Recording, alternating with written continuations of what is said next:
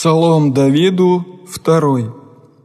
«Вскую шаташася языцы, и люди поучишася тщетным, предсташа царе земсти и князи собрашася в купе, на Господа и на Христа Его,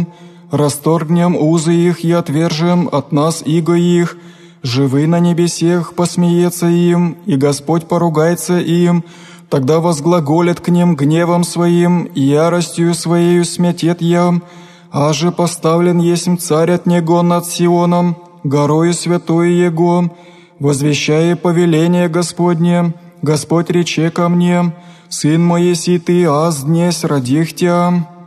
Проси от меня и дам ти языки, достояние Твое, и одержание Твое концы земли, упасеши я же злом железным, яко сосуды скудельничи, сокрушиши я, и ныне, цари, разумейте, накажитеся все судящие земли, работайте, Господи, со страхом, и радуйтесь ему с трепетом, примите наказание, да никогда прогневается Господь, и погибнете от пути праведного, егда возгорится вскоре ярость Его, блажени все надеющиеся нань».